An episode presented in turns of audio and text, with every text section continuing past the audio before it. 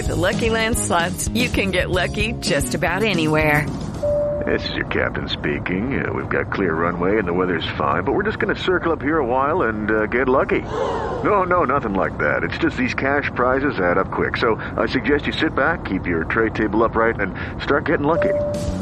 Play for free at LuckyLandSlots.com. Are you feeling lucky? No purchase necessary. Void where prohibited by law. 18 plus terms and conditions apply. See website for details. It is Ryan here, and I have a question for you. What do you do when you win?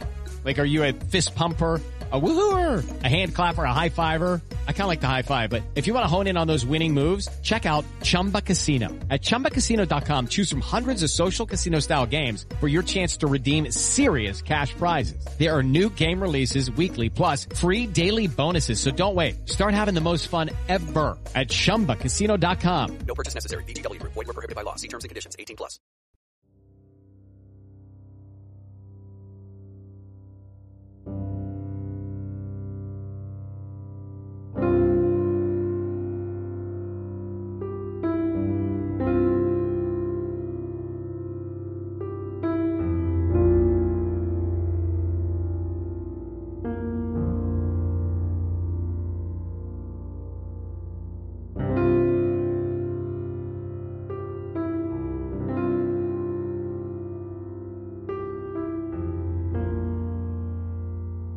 On February 9th of 2004, 21-year-old UMass student Maura Murray drove from her dorm in Amherst, Massachusetts to the White Mountains of New Hampshire. At approximately 7:27 p.m., Maura spun out her 1996 Saturn on a hairpin turn on Route 112 in North Haverhill. There has never been a credible sighting of Maura since. Maura is 5 foot 7 inches tall. She weighs 120 pounds, and she has brown hair and hazel eyes. If you have any information regarding Maura's disappearance, please submit it to us The Murray family at Maura Murray Family Direct at gmail.com. or the New Hampshire State Police Cold Case Unit. This is Missing Maura Murray.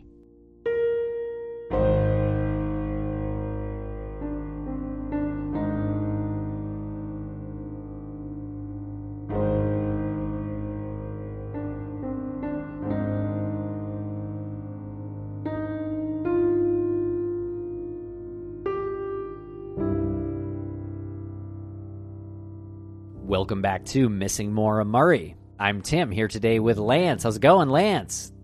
Oh, it's going very well. Couldn't be better, actually. How are you, Tim? I'm doing great, Lance.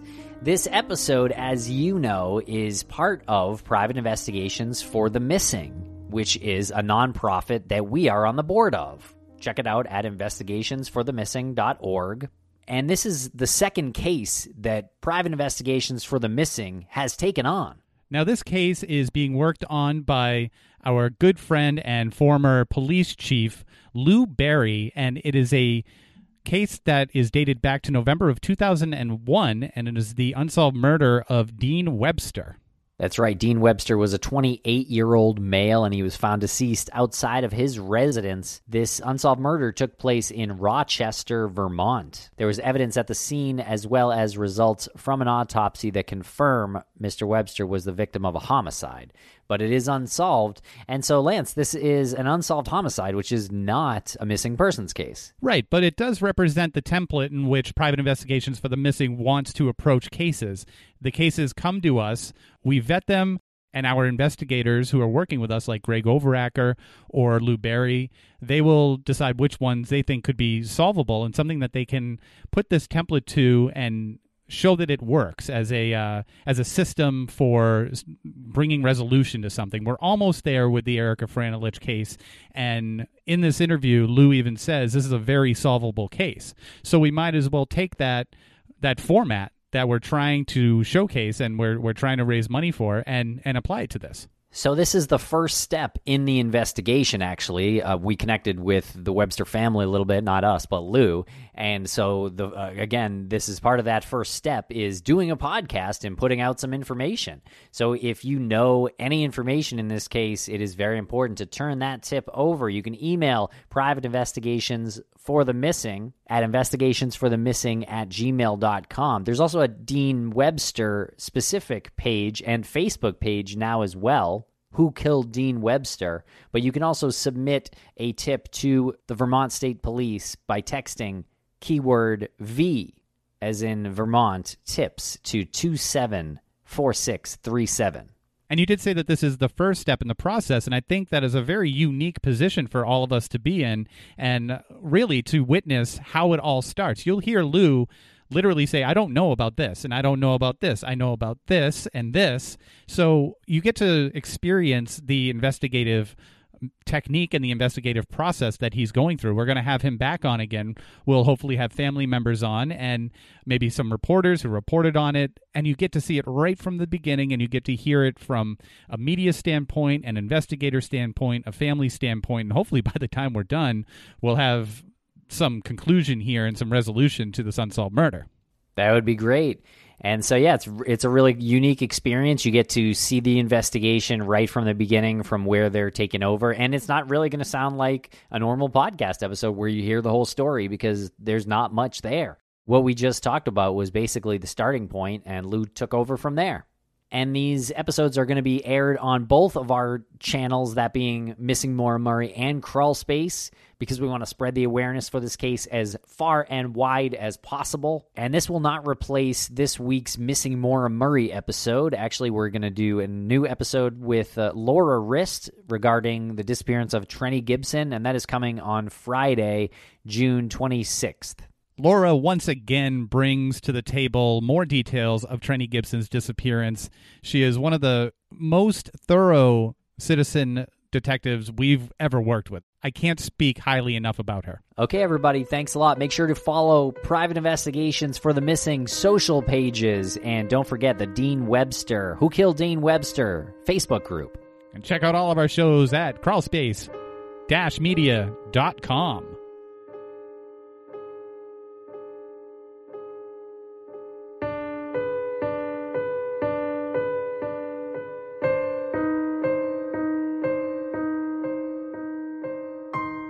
We are being joined now by private investigator Lou Barry. Lou, how's it going today? Oh, wonderful. How about yourself? Doing great. We're doing just great. Thank you so much for joining us, taking time out of your extremely busy day that you uh you always seem to have busy days. Every time we talk to you, you're always looking into something. You have some case going on. You're like this behind the scenes like guy behind the curtain, like the the the the, the man behind the man. Yeah, so sometimes it seems that way, I guess. well, you are a former police chief. Can you give a quick uh, bit of background for anyone who doesn't know you? We, are familiar with you because of Brianna Maitland's case and private investigations for the missing and Bruce's connection with you. Can you give a little uh, background for anyone who's hearing your voice for the first time? Uh, sure. I spent um, about 11 years down on the Cape um, with the uh, police department down there. I was started as a patrolman and then uh, became a detective and then ultimately a sergeant, and then um, moved up to the western part of the state. Uh, became a police chief. I stayed as chief for 24 years. Uh, retired. Um, I started teaching in college classes back in 1990 as an adjunct, and I'm still teaching in a couple different places. Teach a lot at the police academy. Uh, after I retired, I got involved in um, private investigating, uh, kind of almost accidentally. A, a, good friend of mine had filed a civil suit and needed an investigator. So I helped her out. That was a sexual assault case, uh, and um, did the investigation for her, located some witnesses, etc. And she got a pretty good um, settlement in federal court out of it. After that, I did a couple more cases like that for different individuals, and then had a kind of a low period. Uh, I was familiar with Brianna Maitland's case, so at the time I was working with a young lady, and we started met with Bruce and started looking at that case and uh, got involved in cold cases that way. So, since Bruce started the nonprofit, uh, Private Investigators for the Missing, I've been, you know, trying to help out as best I can with with that type of case. We did the I worked with Greg on the Franovich case. I think you've done a show on, and we I've helped out a kid out in Texas on um, Brandon Lawson's case. And this case here came to my attention via uh, a journalist who had done a quite a bit of very thorough research on the case and reached a dead end and reached out to see if perhaps PI for the missing could help out. Okay. And now this case is a little bit different, though, because private investigations for the missing primarily deals with missing persons cases, and this isn't exactly that, is it? No, it isn't, and it you know it is a little bit of a reach uh, relative to what PI for the missing was founded for. However, uh, in a way, it isn't. I mean, it's I think certainly in the case of, of like Brianna and many of the other cases, the the fact that a person is missing, you know, realistically, you kind of figure that they they're deceased. Um, in this case, we just know that at the beginning. That's all.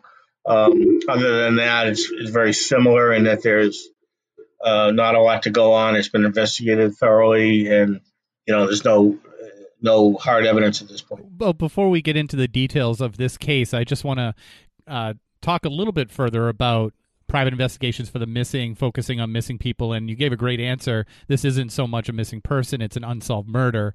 Uh, it's still the same template that that we're always striving for. We we see a really good example of that with uh, Erica Franelich's case and the work that uh, you and Greg have done with that. Uh, so there, I feel like there's a, a template that is always being fine tuned, especially in the early days of this nonprofit. And this case here, and correct me if I'm wrong, I feel like this is a really good application of that template. Yeah, I, I think so. And you know, the main premise is how, trying to help families get answers, and by providing them with with a resource, specifically a private investigator, that they just can't uh, themselves afford to do. So, you know, in that sense, it, it, there is really no difference in the cases.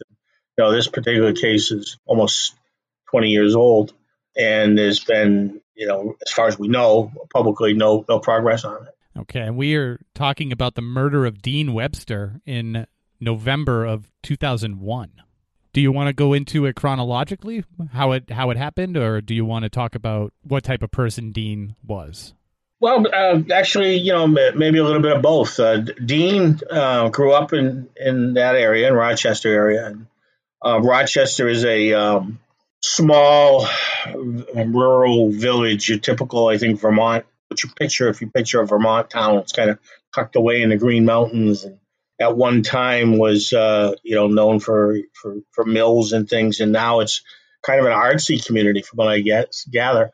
Near the ski areas, um, farming certainly played a big role in the in the history of the town. I think now is about 1,100 people. Not sure how many were there back in in 2001. Um, but it's kind of a you know a quaint little village. Um, there's no established police department that's covered by the state police. And so it's you know kind of a again a charming little town. And, and Dean, uh, like I said, grew up in the area. He hunted, he fished. He you know he was an outdoorsman. From what I'm told, very well liked, easy going, easy to get along with. And he'd been working for a, a, some type of a, I think a, a plumbing uh, company or something, doing installations, and he had been injured um, a few months prior. Hurt his shoulder, was out on workman's comp, and um, he was building a house. Uh, so he took that time as an opportunity to kind of get some work done in his house. Uh, that you know was where he was at uh, early November of 01. And so, what ended up happening? Well, it's um, there's a lot of unknowns still, a lot of questions, I think, but uh, so I can run you through the scenario as I know it um, at this point. There had been a, some type of an event the week before, and he had loaned an article of clothing to some young ladies. It was cold, I guess, and uh, loaned them a sweater or something. And a couple of the girls tried to return it. This was on the, I believe, the, either the 15th or the 16th. The dates are a little unclear. Um, and they, they got to his house, which is on a road called Sky Hollow Road, which, uh, if you look on a map, is um, extremely uh, um, rural. Uh, maybe four or five houses scattered uh, on the length of the road, um, not really that close to each other at all. And he was building his house there. So they, they went to the house to return the, the item, and um, lights were on. Uh, Dean had two dogs. One was a Rottweiler who was very uh, aggressive, I guess, but was chained up. Uh, and the second was a boxer who was running loose. And the boxer was very aggressive. In other words, the girls were afraid to get out of the car because of the way the dog was acting because he was loose. Uh, lights were on in the house, door was open, um, no sign of Dean. Uh, so they left. And this is where it gets a little confusing date wise. Uh, apparently, the next day, which is the 16th, they returned again, although there's some indication that perhaps um, the first day they went was on the 16th and the second day was the 17th. It's really confusing. But they went back to second time um, later in the afternoon. Um, I think it was getting dark out or was dark out. And um, again, same scenario. This time the, the dog was so aggressive it was biting the tires of the car. Huh. So they they left and they telephoned a close friend of uh, Dean's, uh, to the name of Gibbs, and um, he met the girls, went to the house, and he found Dean uh, on the side of the house, which was you know from the driveway you, you wouldn't be able to see that, um, uh, and he was obviously deceased. They called the the uh, state police and they responded. This was about 6:20 p.m. Uh, on November 17th, 2001. So he might have been dead for up to three days at that point, or two days. I would say the earliest could have been the 15th. I believe they had him seen on the afternoon of the 16th, but that doesn't necessarily add up with what the girls had seen. So that, you know, without having done any investigation on this at all yet, um, it's kind of still up in the air as to, you know, what, when exactly he had been um, he had been shot. He was shot then. Yeah, he was shot to death. Um, again, we don't have the autopsy report as of this writing, um, but so where the the wounds were, how many, what caliber, all that is still kind of a unknown. Uh, that information has not been released by the state police. Um, so that's one of the things that we're hoping to learn, you know, when and if the autopsy report comes out. Great. What what was done in the immediate investigation? Well, again, the state, for obvious reasons, has not released a lot of information. I know a number of his friends were talked to, and um, you know, I'm sure the routine uh, was followed, um, but we don't at this point have any record of that from what they've done, uh, and I don't anticipate getting that, obviously, from them.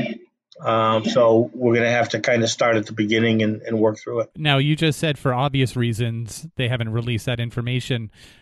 What are the obvious reasons? Because it's still an open investigation, and does the fact that it's from 2001 have do they look at i mean is there like a, a time frame where they would probably start to release this information?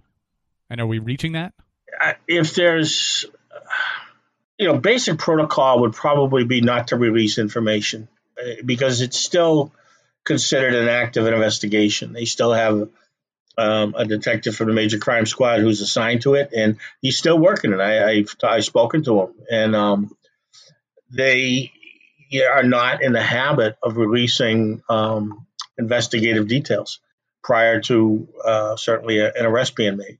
Um, you know that, that does make it difficult for private investigators to come in because you don't know what's been done, who's been talked to, who hasn't, who's been cleared, who the suspect is. You kind of have to develop that yourself. Sometimes that's a good thing because you, you know you you follow leads that perhaps they didn't, or um, gave up on or cleared and you know you maybe come up with some different information or whatever. So it's not always a negative to start from scratch. Okay yeah that's a that's a really good way to look at it. I always just imagine um, someone like yourself how long were you in law enforcement? 35 years and then i retired and then twice i've been back as interim chief for college department. So off and on 30 over 35 I see, years I always anyway. imagine somebody like you over 35 years in law enforcement you could just walk into the major crime unit and be like hey i'm lou give me what you got Unfortunately, you know, you're either in or you're out. and when you're out, um, you're out. You know, I won't. I will say this: Vermont, with Brianna's case in particularly, has been, have been extremely cooperative with with the private with us. Okay, and um, So, yeah, and I'm sure that plays a role in it. Um, but you know, they the investigators may want to do one thing, and maybe you know the department policy something different, so that they can't be violating department policy no matter what they perhaps would like to do. That can be frustrating, you know, for a private investigator. It can be frustrating for them too. So this is uh, considered a solvable case. I take it. Yeah, that's one of the attractive things about it. I think, um, yeah, it's solvable. I mean, I, it, we're, we're looking at again a town of 1,100 people. His circle of associates was not uh, huge, and it's not um, it's not like a city where you could have a random killer uh, that you know was had no association with him. So you, you couldn't you don't you'd have to be lost to find this house if you didn't know it was there. And so the, you know the chances of an outsider doing it are, are, are almost negligible, um, which narrows it down considerably. I would imagine. Again, I haven't really investigated. But, and while I think of it, that's just something I like to point out. Um, it's unusual in these cases for us to be doing this at the start of the investigation, uh, not after it's been investigated. And I think we talked about that. It's one of the things about this particular podcast is we haven't really done a lot of work on it. Haven't done any work on it yet. So we're kind of bringing in the public at the at the start rather than the middle or the end. Yeah, that's kind of what I was getting at with the whole template idea of private investigations for the missing. A case comes to us, and then we use this platform to get the word out there. And this is a really unique situation. This is a almost a a perfect uh, storm of situation. You have a case where it's not not so old, where you have to worry about interviewing people that that might not be with us anymore, for example. And you get the opportunity to start from scratch and solicit the public's information and any public knowledge that's out there. Uh, I think that's really important. I'm glad you brought that up. Uh, yeah, and I, the chances of the case not having someone out there who knows what happened are slim. I think. I think someone knows. I guess a better yeah. way to put it. I think the information is out there, and they're either reluctant to come forward for one of a number of reasons, perhaps you know safety, perhaps uh, you know their involvement in the crime, perhaps their relationship with the person who committed it, you know, whatever. But as I think we've discussed before, one advantage, if there is any, of doing a cold case is things change in 20 years. Uh, allegiances change. People find religion. People, you know, uh, people have a different perspective on things. They maybe change their lifestyle where they're no longer involved in uh, certain criminal activity or whatever. So, in that sense, sometimes your your time is an ally instead of an enemy. We'll be right back after a quick word from our sponsor. When you need mealtime inspiration, it's worth shopping Kroger, where you'll find over 30,000 mouthwatering choices that excite your inner foodie. And no matter what tasty choice you make, you'll enjoy our everyday low prices, plus extra ways to save, like digital coupons worth over $600 each week. You can also save up to $1 off per gallon at the pump with fuel points. More savings and more inspiring flavors make shopping Kroger worth it every time. Kroger, fresh for everyone. Fuel restrictions apply. Thanks to our sponsors, and now we're back to the program. Right. So, what are the first steps then in investigating the case? Uh, do a podcast. this Perfect. is it. uh, yeah, it's it's getting the information out there, and you know, we put up a Facebook page. Uh, we posted it at a couple sites. Certainly, this podcast was one of the first things I wanted to get done, so that we could get the word out there that hey, we're active, we're looking at this. Um, you know, we're not the police. If you have information, you come to us. If you have, you know, reluctance to speak to the authority, which which many people do, um, understandably, um, you know, talk to us. And um, you know, let's hope that that the publicity generally will stimulate um, conversation, and that conversation can very well stimulate um, a lead. Uh, I'd like to do at some point a call-in campaign like we did initially in Brianna's case and that generated about 20 leads. None of them materialized, um, but uh, again, the publicity was great for the case. It, it generated interest, and um, um, you know, since that time, we have gotten leads that that may very well lead to something. So it's all um, it's all kind of a domino effect, I think. Any uh, family members, any friends that you can speak to uh, in regards to Dean Webster? Yeah, he actually had a number of brothers and sisters. Um, I've only spoken with one, and that's the one that we're, well, actually, I've spoken to her, his father also, but his sister Sandy is uh, my main contact, and she's kind of like, um, I guess I'd call her the client. She's the one that we're uh, we're going to clear things with, and we're going to answer to, and, and everything. And she's been extremely cooperative. She sent a number of photographs, I think, which I think I may have forwarded to you, uh, of him growing up, fishing, hunting, you know, uh, whatever. And um, you kind of get a, an idea of his personality just by looking at the pictures while he's smiling, you know, enjoying what he's doing, etc. So she's been my main contact. He does have other sisters that I've reached out to and um, am either haven't yet made contact with or have made contact and haven't had an opportunity to speak to him yet. Um, I did speak to her, his father, a very, very nice man. Um, I feel so bad for him. I, I think he's 80, 81. And, um, you know, as often with parents, you, you lose a child before, you know, you don't want your children to die before you do. When you lose one under circumstances like this and don't have any answers, uh, it's something that, that you carry with you. And, you know, I'd really like to um, have him be able to to clear that before he passes, if if at all possible. Any um wife or any girlfriend involved? Um, nothing that's he, he definitely wasn't married. Um, there's been you know talk of a girl that he's dated, but no one. I don't think he had any uh, serious relationship at the time or any fiance at the time. At least, again, I'm at the in the baby step stages of the investigation, so a lot of these things I I don't know yet, honestly. I haven't haven't done anything on the case. It was just not only until last week that we got the paperwork signed and, and really got to go ahead to go for it. So I haven't really done anything on it yet. I wanted to get this podcast done, get the Facebook page running before we did too much. Great. And is a uh, freedom of information request one of the first things that you're going to do?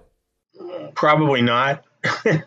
um, you know, one of the valid reasons for not uh, replying to a, a FOIA is uh, the fact that it's an active criminal investigation.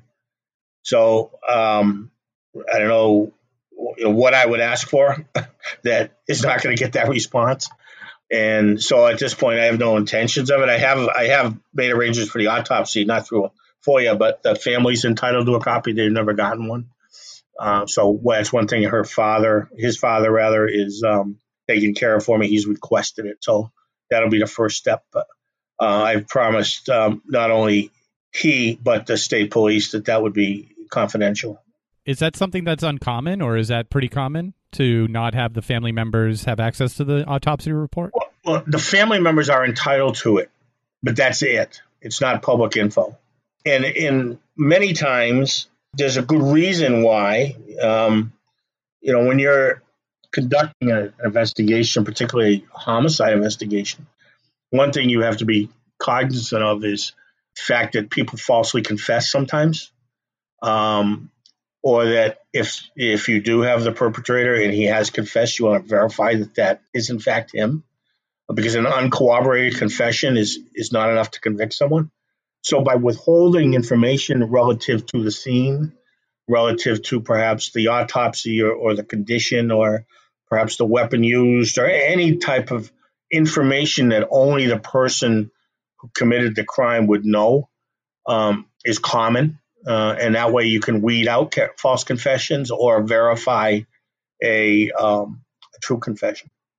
And I know you said that there was no information, or you haven't found the information on what caliber the uh, the bullets were. But do you know how many times he was shot? Not for certain. No.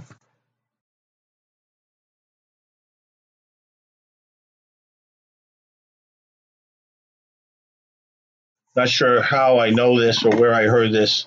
It could have been a rumor that you know just someone perpetuated. It was three times. We shot three times, but I, I, you know, I, I don't want to say that for sure because I don't know that that's a fact. That's just what um, what was said. I see here in an article from WCAX.com it says that the deadly weapon used was not a hunting weapon and there were multiple shots and the killer was close, under 50 feet away, and uh, Dean was facing these shots, I believe, as well. Yeah, that's what the news report says. I mean, that may very well be the case, but um, you know, multiple. What's multiple? It's more than one, right? Yep. So, other than the fact that um, he was shot multiple times, I don't know that that tells you a heck of a lot. From that same article, it's interesting that they mention Vermont's rifle season had just uh, rifle hunting season had just begun, right? And but this wasn't an accident because this was not a hunting. Yeah, that's what they say, and I don't know. So that you know doesn't tell me much. I without knowing the caliber, but you know, normally speaking, a hunting accident doesn't involve three shots, either or multiple shots, uh, not from close up. Right. So, uh, yeah, I, but I think that's probably, you know, looking back at the time, that was probably speculation. Well, it was deer season. You know, he's up in the woods, a lot of deer. Maybe somebody shot him accidentally. So they probably want to put that to bed right away. And, but, you know, it's important to note that it was deer season so that uh, shots heard by anyone would be disregarded. Right. You wouldn't pay any attention at all to um, in that area to, to gunshots in that in that wooded area like that. You, you also said that you spoke to his father, who's a really nice guy, and you want to try to get some closure for him. I mean, it's not really closure; it's just sort of an answer for him because there's no way you're bringing his son back. But um, how do you even uh, introduce that conversation to somebody when you call them? How do you how do you introduce yourself, and how do you open up that that topic for them? You know, it's going to be painful, right? Yes, um, and it's it's a difficult call. It, it, you know, as a longtime law enforcement officer, the, the worst call that you have to do is the one at two o'clock in the morning to knock on someone's door and tell them that their son or daughter is not um, not coming home anymore. Um, and this, you know, isn't quite as bad as that, but it, it it's always a difficult topic, I guess, because you never know how the person is going to react. In this case, I I called him. I told him who I was, and I knew from talking to his daughter that he was very interested in finding out who who did it to his son. So I, I knew that would that would be um, make for a positive introduction, anyways, as opposed to someone who maybe just wanted to put it behind them and not not think of it. Um, and there are people like that who who you know their way of dealing with things are to either pretend they didn't happen or try and forget that they happened. Sure. But but I knew going in that that he was receptive to the investigation. So uh, once I explained to him who I was and everything, and I, and I think the biggest problem people have is, uh, and I can understand this. You call up and you say, "Hey, I'm so and so, and uh, we're going to do this for nothing." Their immediate reaction is, uh, "Yeah, right." so, what kind of scam is this? Um, if that makes any sense. so it sometimes takes convincing that, hey, uh, you know, this is the real deal. We're not looking for anything. We're not looking for any money. We're not looking for any recognition. All we want to do is try and help. Um, and that's the, the mission of the nonprofit. And that's what we're here for. And we obviously aren't guaranteeing anything because realistically, the chances of solving cold cases is not real high. Um, but if you don't try, they're not existent. And do the Websters believe they know who did it? Sandy's the only one I've really had conversation with, and um, I, I, don't believe she she does. I don't believe she has any firm opinions. Now, we haven't really spoken. Uh, you know, it's very difficult trying to interview somebody under these conditions on the telephone. Um, you know, normal conditions, I'd drive up there and sit down, and we'd have a coffee, and we'd talk for an hour, an hour and a half. Uh, but with this whole situation the way it is with COVID and everything, it's everything has to be done either online or on the phone, which makes it a little more um, more difficult. So I'll um, talk to her again. In fact, I've invited her to join us, if that's okay with you guys, um, next podcast. Of course. And she said she'd be happy to do that if it would help.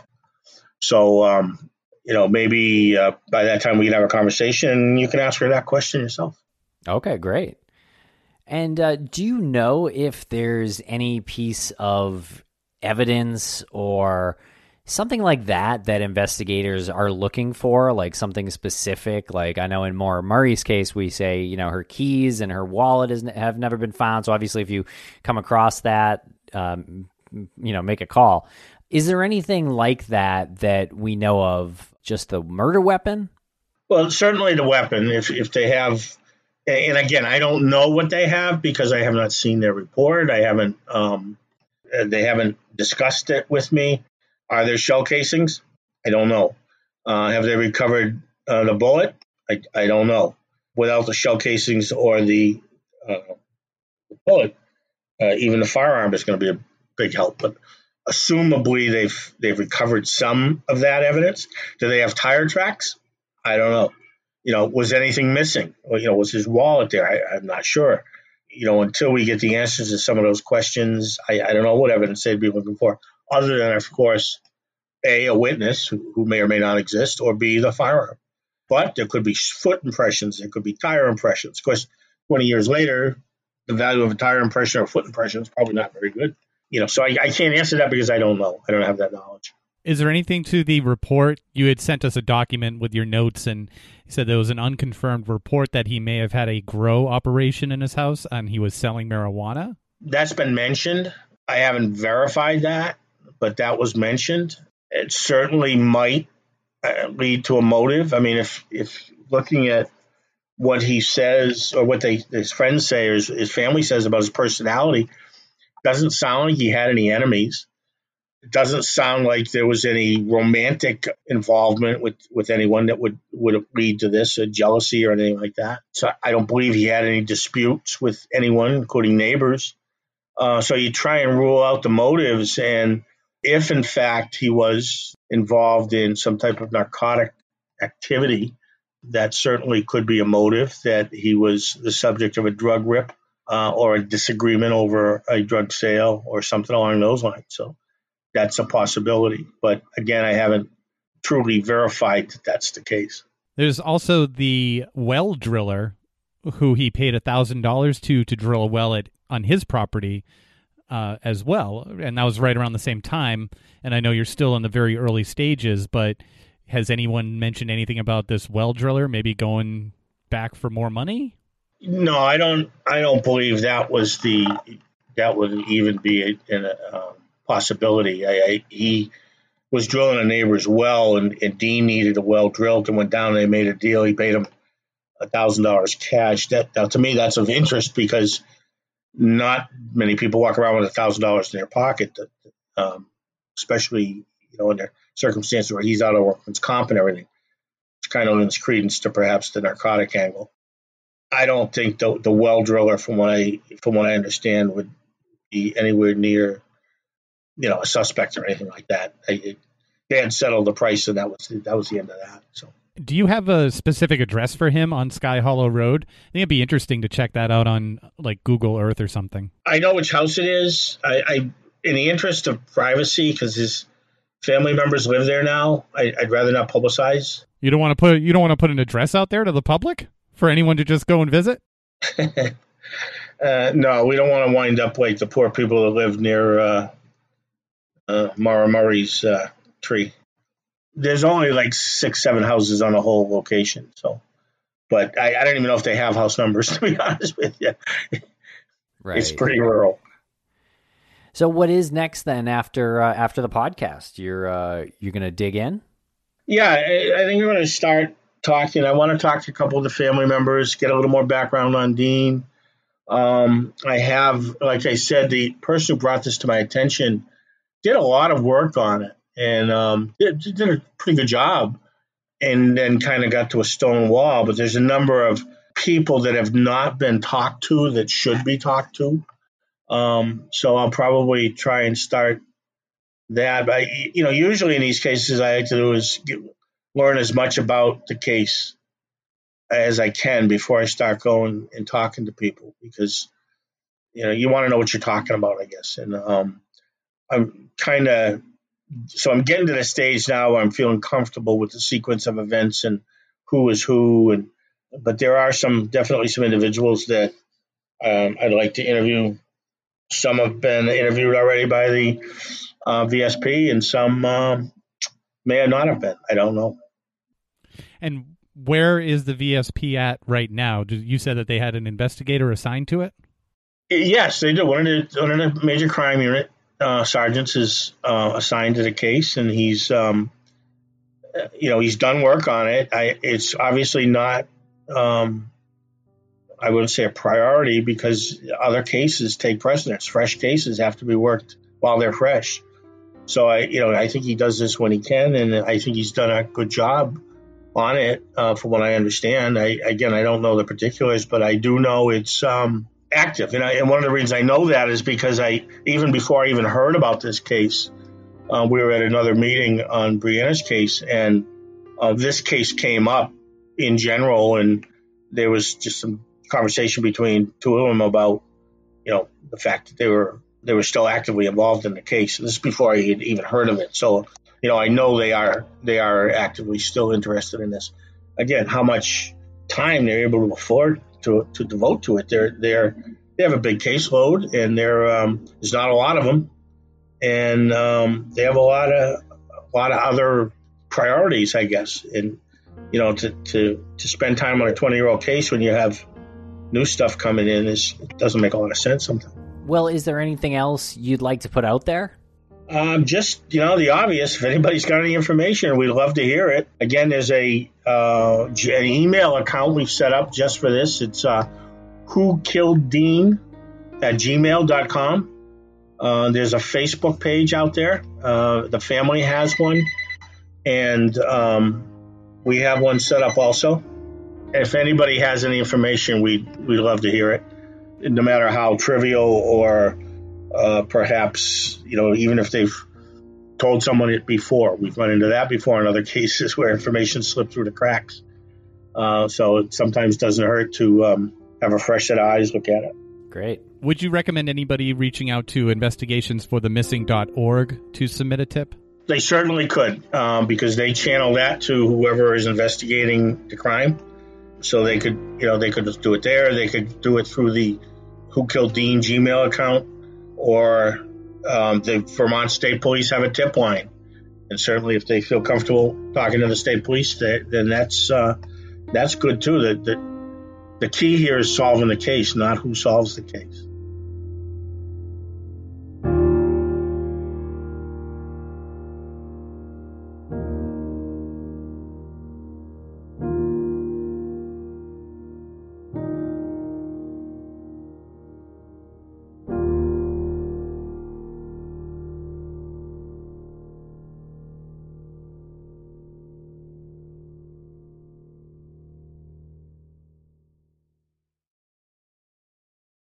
When a person goes missing, their loved ones often find themselves overcome with worry and grief. Bruce Maitland started the 501c3 nonprofit organization Private Investigations for the Missing because he knows this feeling all too well. When Bruce's daughter Brianna disappeared in March 2004, he was surrounded by licensed private investigators dedicated to finding her.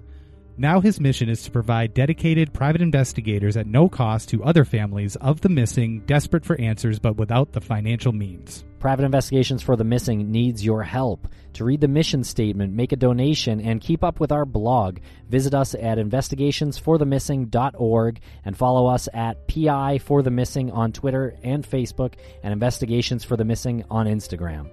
Because forever is too long to wait. Step into the world of power, loyalty, and luck. I'm gonna make him an offer he can't refuse. With family, cannolis, and spins mean everything. Now, you wanna get mixed up in the family business. Introducing The Godfather at ChumbaCasino.com. Test your luck in the shadowy world of The Godfather slot. Someday, I will call upon you to do a service for me. Play The Godfather, now at ChumbaCasino.com. Welcome to the family. No purchase necessary. VGW Group. Void where prohibited by law. 18 plus. Terms and conditions apply.